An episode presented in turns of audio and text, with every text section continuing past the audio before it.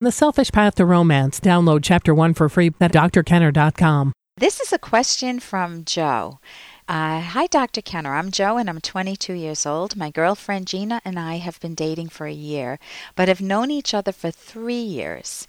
We both cheated on our partners to, uh, to be together, so our foundation was weak.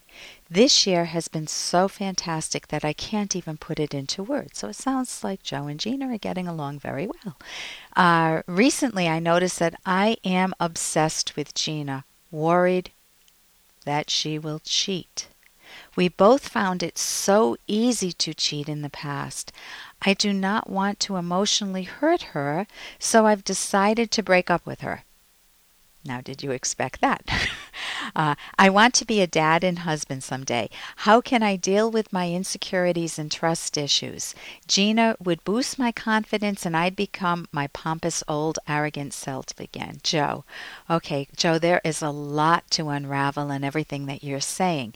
The good news is that you're 22 years old, you're relatively young, and you're reaching out. You're aware. I mean, even to call yourself a pompous, arrogant self means that you have raised your awareness that there's something about about yourself that you want to change, even to name them, even to be open and say, I have insecurity and trust issues, even mentioning that you had affairs and that was not a good foundation, and recognizing the method that you use with Gina, which is becoming so insecure and obsessed with her that it's not working. And certainly that you don't want to have a baby or get married eh, it with when you are feeling inadequate inside. So where do you begin? The first place to begin is with yourself. You want to learn what makes a person lovable.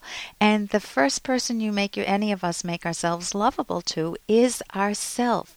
We call it by various names self-esteem, self-nurturing, self-worth, uh, pride and earned pride. I don't mean that pompous arrogant self. That's always a bogus pride. It's a phoniness. It's it just reeks of insecurity, not only inside yourself or to any anybody that has that, but to everybody you're around. You know, they see it as pompous and arrogant. So that is not not the route to go. Skill number one is to be very supportive of yourself as you start to change. It will make change a whole lot easier. It doesn't mean being supportive of yourself doesn't mean that you don't look at the things that are off track that you want to improve. You definitely want to expose them, to look at your own patterns, and to know that change is possible for you and th- that you can get better. So, how do you make yourself lovable? Well, you want Hey, I got to interrupt this because we've got to pay some bills. 30 seconds, that's it. A very quick ad, and then Ellen will be back. Romance. I wish I knew more about what girls want from a relationship. Boy, I wish I knew more about what I want. Where's that ad I saw? Here it is The Selfish Path to Romance, a serious romance guidebook. Download chapter one for free at selfishromance.com and buy it at amazon.com. Huh. The Selfish Path to Romance. That is interesting. So, how do you make yourself lovable? Well, you want to use your mind well and you want to look and see what patterns are undermining your happiness that you have whether you feel like you some people drink or use drugs they take actions that undermine the happiness and you know they make it try to make it look good to themselves and okay but they're hurting inside. Uh, other people will use defense mechanisms such as denial you know it, i'm not feeling any pain at all i can handle it or they push stuff out of awareness or they evade uh, that's not a good idea. Pushing things out of awareness, like if you have a toothache, eh, well, we can't push a toothache out of awareness, so that's not a good example.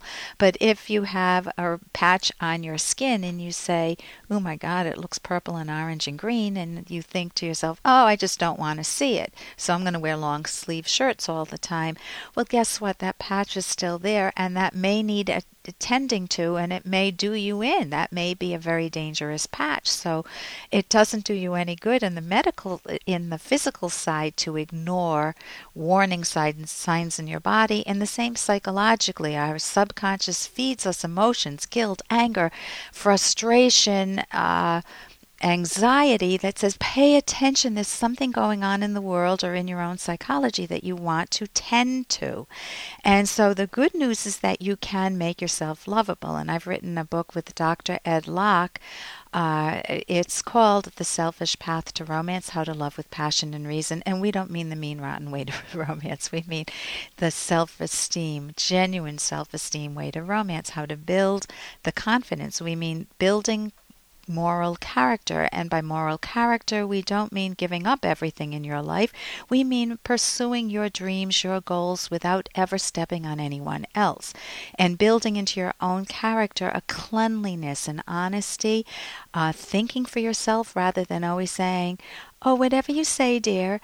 Uh, is it build having a good sense of fairness, of justice, and being productive, pursuing a career that you enjoy, and having integrity, saying what you mean, meaning what you say, and following through. You know, I, I want to take care of my health. Okay, what am I doing? Oh, nothing. Oh, you know, it, instead of saying I'm going to the gym. So you want to take care of yourself so you can make yourself lovable. And cheating on you, the fact that you've had a history of cheating, does take that type of a toll that you say, that you mentioned, that both of you cheated, it wasn't a good foundation, and now you're obsessed with her, which is not good for either of you. You're going to create what's called the distancer pursuer relationship, Joe. You know, at the age of 22, you're, still young, you're pursuing your girlfriend Gina. She's going to distance from you because it's too much, it's overwhelming. So if you can can build your stand back a little bit and build your own self-esteem and learn what it takes. And again our book is a wonderful guide. You can go to my website drkenner.com the book with dr ed locke um, I think that will give you a very good guide to romance, to helping romance endure, to helping pick the right partner, more uh, and to helping helping you communicate. Have con, you know, how do you resolve conflicts in a way that's much more self-respecting? Those are all skills. I didn't. I never had those. I had to learn all of those myself. Otherwise, you go by the seat of your pants, and that's not great. So you can see the consequence. Getting back to the cheating, that cheating will make you doubt yourself and your partner.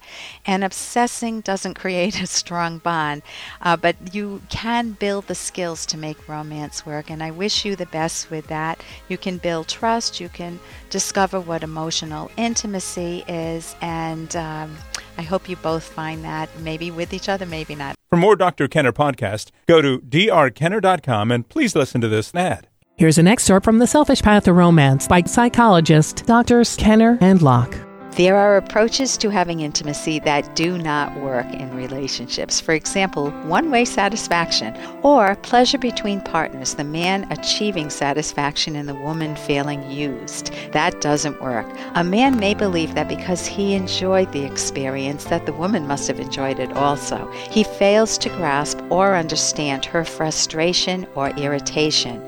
Or he may be keenly aware that it is one sided, lacking mutual joy, but feels helpless in knowing what to do or how to talk about this openly and comfortably. And if the woman meekly replies with an edge of resentment in her voice, I wasn't satisfied, but it's okay, her meekness will spell dissatisfaction for both and relationship trouble for many years to come if the relationship lasts. Download Chapter 1 for free at drkenner.com. And you can buy the book at amazon.com.